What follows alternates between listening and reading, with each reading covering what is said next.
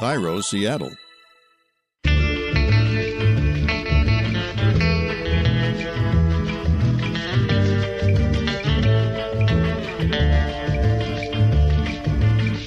I'm Rachel Bell, and this is Your Last Meal, a show about famous people and the stories behind the foods they love most. Today on the program, John Frickin' Waters.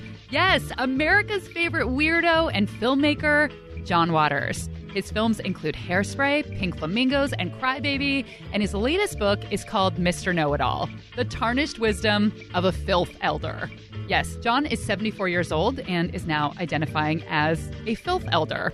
John loves to cook and eat, but he doesn't have much tolerance for the gluten free, dairy free world that we currently live in. I mean, I have no food issues. I hate it when you go to restaurants and they say, Do you have any food issues? Well, no, you should stay home if you have one. So, in the before times when you can have people over, what do you do when someone is vegan or gluten free? I don't invite them or tell them to bring their own food. I don't know. It makes me crazy. For the most part, John eats very healthfully, but on the weekends, he loves to eat pie. And he sent me on a mission to answer a question that I'm sure so many of us have wondered. If you eat a couple slices of pie, or let's say you eat an entire pizza, how long will it take to show up as fat on your body? We'll learn the science of weight gain with Seattle dietitian Mya Kwon. One thing that is often overlooked is that we don't actually have as much control over our body weight as we think we do. And we'll learn all about the extremely lifelike fake plastic food that is displayed in thousands and thousands of restaurants in Japan. But first, my conversation with John Waters. I'm so excited to talk to you. It's always weird when I'm a fan and I'm supposed to be this like woman in shoulder pads doing an interview, but uh, it's going to leak out Right. a little bit because Okay. I love you. Well, do you have do you have on shoulder pads? I do, of course I do. It's 1986 Okay. in my right. office every day, and I'm riding right. the subway in a suit with sneakers. do you have shoulder pads on? No, I don't. I have on a sweater, a t-shirt, and Levi's. You know, I haven't been to the dry cleaner in four months. It's a bad for fashion, like everything else. But what's always in fashion is John's signature pencil mustache. Can you tell the story of your mustache, where the inspiration came from, and how you keep it up? From Little Richard, I always wanted to look like a white pimp, crazy person. So I grew it in the hippie years when I had long hair, and no one would have that because they had bushy beards and stuff. But then Mink's sister, her name is Seek, a friend of mine, she said, You need to put a little pencil on it'll work. And I thought, You're right, it's called a pencil mustache. Why do you think it's called that? Because everybody does that that has one. So Maybelline is the only kind that works. Velvet black. I've worn it for 40 years, and I keep trying to get the Maybelline ad, and they don't give it to me, which I think is unfair. And now the only good thing about this virus is the mask disguise me because they cover my mustache. And also, I have a mask out now that has my mustache on it. Do you wear your mask with the mustache on the outside? Never. Never. No, it's the only good thing. It, it helps disguise me a little bit. I don't have to do selfies. That's the only good thing. Maybe selfies will be over. John in his movies used to live on the fringe of society. People thought he and they were strange and grotesque.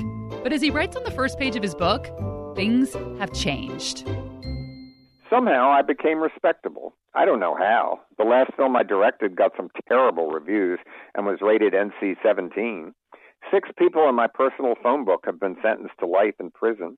I did an art piece called 12 Holes on a Dirty Foot, which is composed of close ups from porn films, yet a museum now has it in their permanent collection, and nobody got mad. What the hell has happened? I used to be despised, but now I'm asked to give commencement addresses at prestigious colleges, attend career retrospectives at both the Film Society of Lincoln Center and the British Film Institute. And I even got a medal from the French government for furthering the arts in France. This cockeyed maturity is driving me crazy. Suddenly, the worst thing that has happened to a creative person has happened to me. I am accepted. What does it feel like to be accepted by the mainstream? Do you like that? And do you have any punk rock feelings? Of course, of- I like it. You know, I, I, of course I like it. Yes, it leads to first class airline tickets, which is the best thing that can ever happen to you. um, and yeah, even since I wrote the book, even more ludicrous things. I was I was in the Nike ad this year. I've never caught a ball in my life. And recently it was announced I'm the Yves Saint Laurent campaign this year. That's hilarious, you know. So to me, I haven't changed much. I mean, if you look at my last movie, A Dirty Shame, you look at Mr. Know It All has articles about sex clubs and you know all sorts of lunacy in there. So I've stayed the same, and society has just come a little closer to me, and that's what this book is about: how to negotiate your way through so you can end up sneaking in the inside. For as strange and scandalous as his movies can be, in his daily life, John craves order and is very fond of the art of record keeping. Every morning, he pulls out a fresh three by five card to write down his to do list. Every single day. Yep. And on the corner of the card, he records how many days it's been since he's last had a cigarette. Hold on. I have not had a cigarette in 6,433 days. I write it down every day on my file card that I carry in my pocket. It's the only thing I regret in my life smoking. And at the end, I smoke five packs of King Kools a day. Five packs? I smoked Wow. swimming. I couldn't have sex. I had to smoke. I smoked in the shower. Wow. When you quit, did you find that you had to replace the addiction with something else? Yes, one. I became an alcoholic for three days. I realized that was not a good solution. Um, and you always get fat when you quit smoking. So I had to then lose the weight. You know, if you're young and you quit smoking, you gain the weight, and you smoke again, it goes right off you. If you're middle aged, it does not go right off you. Then you just are fat and smoke. What does it appeal to you about this kind of organization and like keeping track of things in your life? I think I inherited it from my father. I'm a weird gay version of my father, who was much more conservative than I am, but did teach me about planning ahead and being organized and having backup plans. And I don't know, it gives me that's just how I've gotten through life. I don't think it hurts anybody to be organized. And you take a picture of everyone who enters your home. I do. I started in 1990 in any of my homes. I live in four different places. But then Polaroid stopped. Well, they, you can get it for a fortune if you want to. But and so I switched to Fuji, and then you could buy that same film in drugstores like Polaroid. But that's ending too. So once that ends, the project may have to stop. Ugh. I can sympathize with John. Anyone who has ever had a favorite product that was discontinued knows the very specific grief that goes along with that. If you listen to my Kenny G episode, which is one of my very favorites, he tells a great story about his favorite curly hair product being discontinued. And John has lost more than just camera film to the world that is moving on. My condolences. I read that you used to cook exclusively from Cooking Light magazine, and since that is folded, what do you do now? I hate it. Luckily, I tore out millions of recipes, and I'm doing some that I never tried before. But I very much miss Cooking Light, and I don't get how that went out of business. It seems like it was in every grocery store, and I lost weight on it. I really stayed my proper weight from Cooking Light, and nobody could ever tell. I cooked all the recipes out of there, and people thought they were gourmet meals. They didn't realize they weren't high in fat and stuff.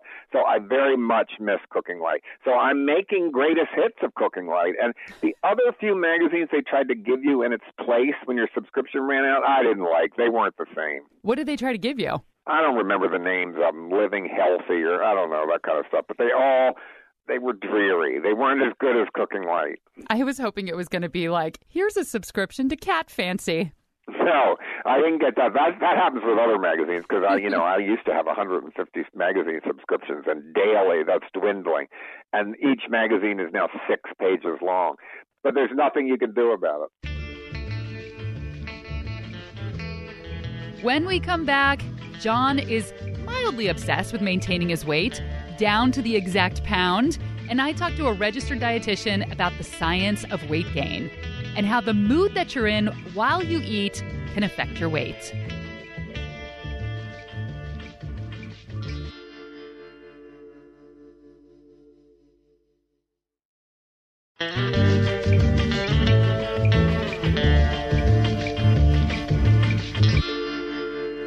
Earlier in the show, you heard John say that he was able to maintain his weight by cooking recipes from the magazine Cooking Light.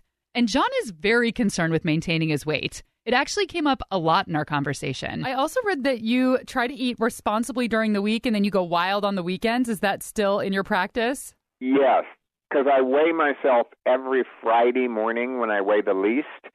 And so I eat irresponsibly on weekends because I, I weigh the most probably on Monday. And then I get back and eat properly all week. So, yes, I, I weigh myself every Friday morning when I weigh the least and I try to keep within this five pounds. It makes a huge difference on me. So, what are the things that you save for the weekend that you really love? Uh, coconut cream pie, wine gum candies that are hard to get. You mostly can only get them in the UK. Nuts, I love nuts. See's candies, I love them. I'm in California now where they have them everywhere. But what I can't figure out is after I have two pieces of pie, how long does that take to end up a pound on my body? That's what I can't figure out. I want to know that too because, yeah, sometimes I eat like a pig and I look the same, and then sometimes I feel like I gain 10 pounds in the same day. Well, that's what I mean. Like if I'm going to weigh myself every Friday morning, I try not to eat a piece of pie Thursday night. But I don't know if that ends up that quickly in your weight total that morning. That's what I have never been able to figure out. And even Cooking Light didn't answer that question for me. Yeah, and Cooking Light went out of business. You know who didn't go out of business? Rachel Bell. I am going to get John an answer to his question. Mya Kwon is a registered dietitian based in Seattle. But what I do could be better described as maybe a food and body therapist. I help people improve their relationship with food and break up with diet culture and love their bodies again instead of being at war with it through failed diets. Okay, so John wanted to know how quickly one gains weight after an indulgence. How many pounds will he pack on after eating two slices of pie? And when will that pie be visible on his body? I understand where that's coming from because everyone is so worried. You know, if I overeat just one time, they're so worried that that's going to lead to immediate weight gain. But what we really have to remember when talking about how weight works is that one, it's not just about how much we eat and how much energy we spend. So there's so many other factors that's going to go into how that's determined and essentially what our body weights end up. It's actually very largely determined by genetics, like 70, more than 70% is going to be genetics, any pre-existing existing conditions, metabolism, stress, and hormone levels, and things like that. It also depends on what else you're eating. When you're not eating pie, are you eating lots of fruits and vegetables, whole grains, lean meats, or do most of your meals come from a drive through window? So there isn't a nice, pat answer or a simple equation that applies to everyone, which makes Mya's answer a little bit unsatisfying. But unlike all the articles that I read about this topic online, Mya's explanation is actually true. I read yeah. um, that a pound of fat is 3,500 calories and all these things. Yes. I don't know. Is that true? No, no. It, it's such an outdated kind of a myth. It doesn't really translate to real life because you know what? Like our body's hormone levels and like metabolic rate kind of changes on a day to day basis, um, depending on, you know, a myriad of other factors. So it really um, doesn't make sense um, to just kind of boil it down to that. So after like a big Thanksgiving dinner or just a big yeah. meal in general, and then you wake up the next day and you're like, I can tell the difference. I think that I look like I gained weight or I got on the scale yeah. and I weigh two pounds more than I did yesterday. How can mm-hmm. you explain that? Couple pounds of fluctuation is not necessarily from the weight gain. Like our bodies just naturally fluctuate. And a lot of that is depending on, you know, the water. Our bodies are 70% water and the volume of water is going to make a big difference.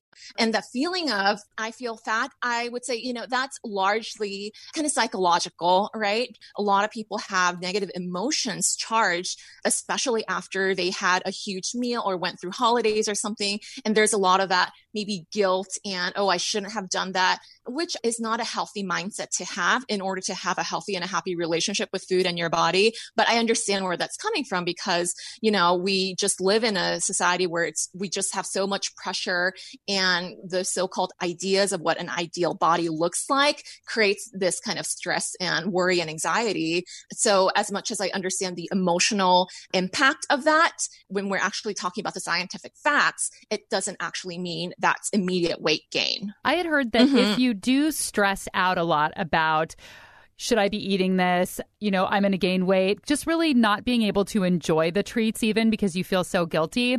I heard that Yeah. that actually can cause you to gain more weight. Is that true? Absolutely. So, one thing that happens there is your level of stress hormones are going to increase. So, I'm sure you heard of cortisol. That's one of the stress hormones. And our bodies are supposed to have some level of cortisol to keep us actually healthy. But having enormously high amounts of that is going to wreak havoc on our physical health, even because it contributes to something called, you know, kind of chronic inflammation in the body. And that's going to increase our, our risk for chronic diseases like hypertension, diabetes, and heart disease. And so we want to keep our stress hormones in check. And so when we're creating these added stressors, um, because we think, you know, we have these food rules, or I think I shouldn't eat this or that, your cortisols are going to be kind of off the charts. And when that happens consistently over time, that can even have an impact on metabolism. So your body's metabolism might slow down. You have a higher level of cortisol that the body needs to kind of fight off. And like you said, you're not able to actually enjoy the, the foods that taste good. And there are even studies that show these are really interesting research studies, by the way, when they studied two groups of people eating chocolate. And in the one group, uh, they were really able to enjoy the chocolate and didn't have that mentality versus, you know, the other group where they believed that chocolate was so bad and they believed that they were really going to gain a lot of weight from eating chocolate. And guess what? The group that actually believed that the chocolate was going to make them gain weight actually gained weight while the other group did not. So be like one of those women you see in ads for salad or yogurt. Go into the kitchen alone, throw your head back, laugh heartily, and take a bite. If you're going to have a slice of pizza or you're going to have an ice cream sundae, enjoy it. Since doing this interview, I actually have been looking at food and my body differently and trying to erase that stigma of the guilty pleasure and trying not to pinch my fat in the morning to see how much weight I gained from eating pizza last night. So I love the message there is no bad foods. And I'm going to try to get my brain to go along with that message. To put it in short, no one meal is going to make you gain weight and no one meal is going to make you lose weight. One thing that is often overlooked is that we don't actually have as much control over our body weight as we think we do. And that's also why, you know, diets fail. Everyone has kind of a predetermined kind of a range of what we call a set point weight range, which means when we are, you know, enjoying food, nourishing the body, eating in balance, the body doesn't have a hard time staying there. And that's a good thing for us because that means, you know, we can be pretty healthy without trying to be if we can get over the fact that, you know, at that point, not everyone's going to be stick thin. And so that also, I hope, encourages people to think that I don't need to stress over everything that I eat because one, you know, weight is so much more complex than um, food, and food is also meant to be enjoyed. When we come back, we're going to talk about the one food that is not meant to be enjoyed hyper realistic plastic food. But I was just looking online at this big bowl of plastic ramen with its glistening plastic egg and plastic scallions and plastic nori and these long strands of chewy plastic noodles. And I have to say, the plastic looks really delicious. And John reveals his last meal, and it's just as odd as you hoped it would be.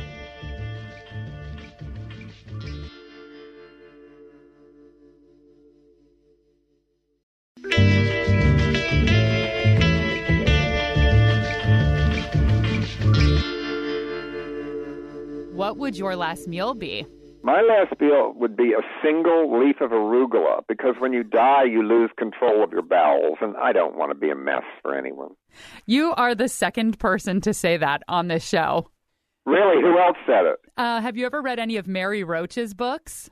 I've heard the name, but well, she she's right. Yeah, I would want to just make sure because I've always heard that that when you die, you lose control of your urine and your back. So basically, I want nothing in me.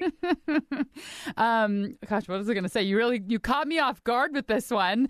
Uh, let's see. I know. I'm like, oh, Because you were going to ask how how would I cook it or something. Well, basically, I would get it and wash it myself. That would mean it was straight from the farm, and it would be one leaf, moderate size, and I would chew it for a long time. So not only that one leaf wouldn't even come out, it would be so well shredded. Okay, but here's the thing eating a vegetable is not the direction you want to take if your goal is to end up in tidy Corpse Town, USA. I got so flustered in the moment by John's last meal that I completely forgot what writer Mary Roach said when she was a guest on the show. Mary wrote one of my favorite books. It's called Stiff, and it's all about human corpses and what happens to bodies that are donated to science. So she's an expert on the topic. I happened to learn that if you eat proteins, they're almost completely absorbed and you don't have any leftover material, any roughage or fiber that you have to dispose of. Um, and one thing I also, another thing I learned in stiff is that when you die, the anal sphincter relaxes and the contents would come out. And so I would prefer to have a meal that is high protein, low residue, as they say, so that I, you know, I'm, I'm a tidy corpse. I don't want to gross anyone out. I don't want any, any stranger to have to wipe my butt. And that would enable me to eat some of my favorite foods, white tuna sashimi, oysters, raw oysters, fresh, raw, Miyagi's or Kumamoto's, a soft boiled egg with sea salt. And all of that would be completely absorbed. So you're not going to have a salad because there's a lot of uh, roughage that's going to have to come out when you die. Unfortunately for John, I didn't have my wits about me to remember this fact and pass it on to him. So, shh, everyone quiet. I'm talking to John now. John? John, listen. If you hear this, which I know that you are listening right now, swap out your single arugula leaf and, you know, swap in a single slice of sashimi or like a chicken leg or a quail's egg. I know you don't want to eat much, just the tiniest little piece of protein you can muster. So, is the reason that you want to be, you know, clean in that region when you die because you don't want to be embarrassed even though you've already died or you don't want to inconvenience anybody else? All three. Who wants to shit yourself when you're 75? You know, who wants to inconvenience the poor person that finds you? And third, I keep telling you the resurrection, the only thing I believe in in the Catholic Church is going to happen. And I'm worried you come back nude.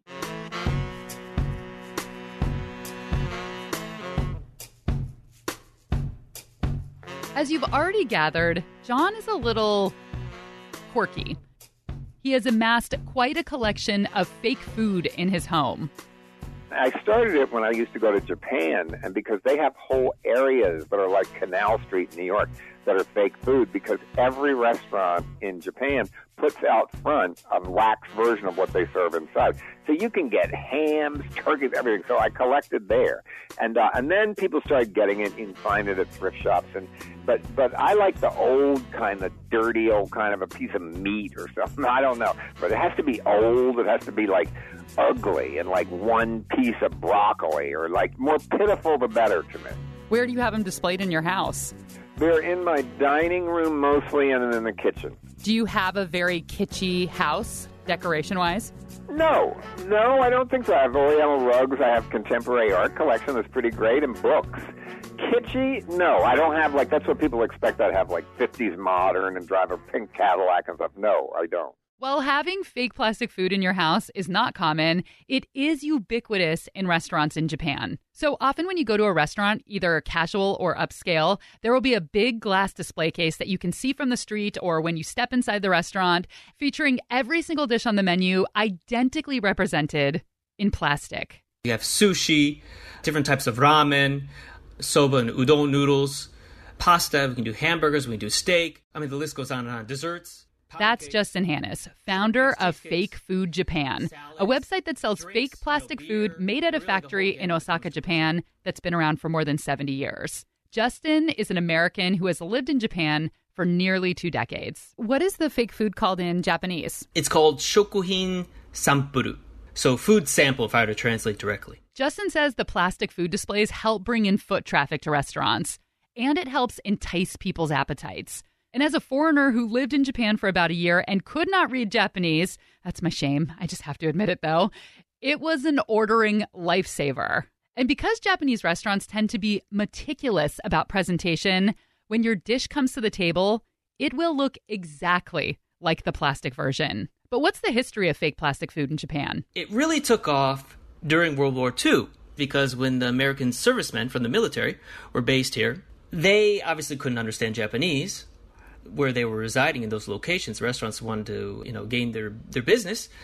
They contacted some of the fake food manufacturers that they knew, and they created visuals of the items, and this made the service military men understand obviously what these restaurants had to offer and that started a huge boom. Now, I had never thought about who makes the plastic food, but Justin says that it's a craft, an artistry. And even though he uses the word factory to describe where they make these plastic foods, everything is made by hand. If you're aiming to become a craftsperson, it's kind of like an apprenticeship.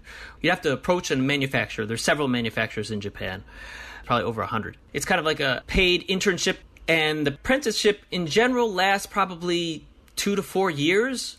And to become advanced level of creating fake food, after your two to four year apprenticeship, you're probably looking at one to three years after that. So at least five years to become advanced level in this art form. Now that I know that it's handmade by skilled craftspeople, I have this whole new appreciation for these display cases. So, if you want to buy some fake food, if you're a restaurant, uh, you would go to the Fake Food Japan website and you can either pick from the assortment of foods that they already have made, or you can have something custom made. They actually send the physical item to our factory. Now, if it's something that's going to melt or anything like that, you got to send it by a freezer truck. So, if something needs to be cooked, the factory will actually cook it there based on the recipe that is received from the customer.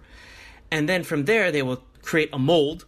And then from this mold, they will create a prototype. And from there, they'll create the replica. So it's a, it's a very daunting process that takes a lot of time and energy.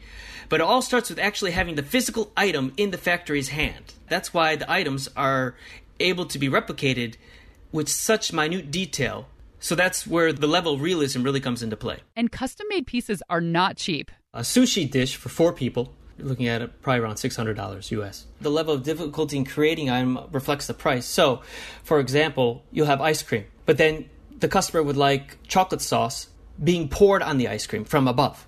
Basically, it looks like the chocolate sauce is like floating in the air. For example, you have another one with ramen. They want to have the chopsticks holding the noodles up in the air. And there's a level of difficulty that's uh, obviously required to create items of this regard, and that's why the price is reflected in that.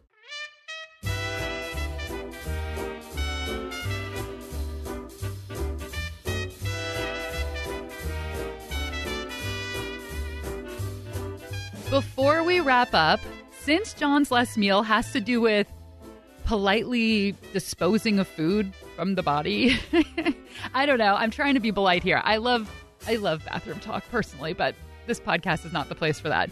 Um, I thought that I would end with a piece of dinner party advice. John says you should never use a host bathroom unless it's for number one. Oh, well, you should never, ever do that. I go in someone's bathroom at their house and I see a basket of magazines next to the toilet. The most disgusting thing I've ever seen in my life. You should never go in a public restroom. Aren't you trained? Never go in the airplane bathroom. Only eliminate while you're in your house. And that was John Waters' last meal. Pick up his latest book, Mr. Know It All, and support your local bookseller. And next year, if we can all sleep in the same room in bunk beds again, look into getting tickets to John's annual adult summer camp, Camp John Waters. Did you go to summer camp yourself when you were a kid? I did. I went to a couple of them. I didn't hate them they're weird. I, I don't know if I'd send my kid to camp. There's a lot of sexual activity always going on in camp they never tell you about. And my summer camp, which is the best camp of all, all the campers meet all year round. It's a worldwide community. People come to this camp, they get married, they bring their families. It's truly amazing, and it's all ages, all sexual types, all races. So um, this camp to me is the best one. Did you have any sexual awakenings or experiences when you were a kid at camp? Yes, but I don't know that they were legal. And, uh, and and I talk about that in the book. I did run into a counselor that was probably, you know, I was a teenager there, but he was, you know, maybe he shouldn't have done what he did. But then I said I needed money for the movie, and he gave me thirty thousand dollars. So you work with what you got. what is your camp all about? What are the activities? Oh, we have like people making arts and crafts. Uh, people come dressed as my characters and live as my characters for three days. We have guest counselors. This year it was going to be Patricia Hearst and Kathleen Turner. They're coming next year. We've had Ricki Lake, Traci Lords, Mink Stole, Pat Moran. It's an amazing experience. People come from Japan, people come from all over, and they don't know each other, and they share cabins together, and they bonded. We call it Jonestown with a happy ending. Thanks to Seattle dietitian and food and body therapist Mya Kwon. If you want to work with her, go to myakwon.com. It's M Y A K W O N.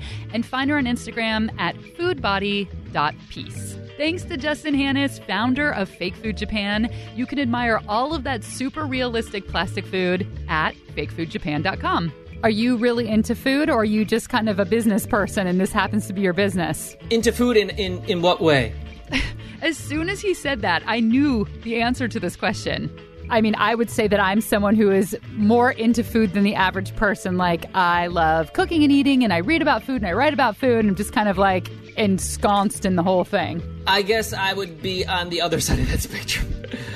I'm purely for the business. Your Last Meal is produced by Laura Scott and me, theme music by Prom Queen.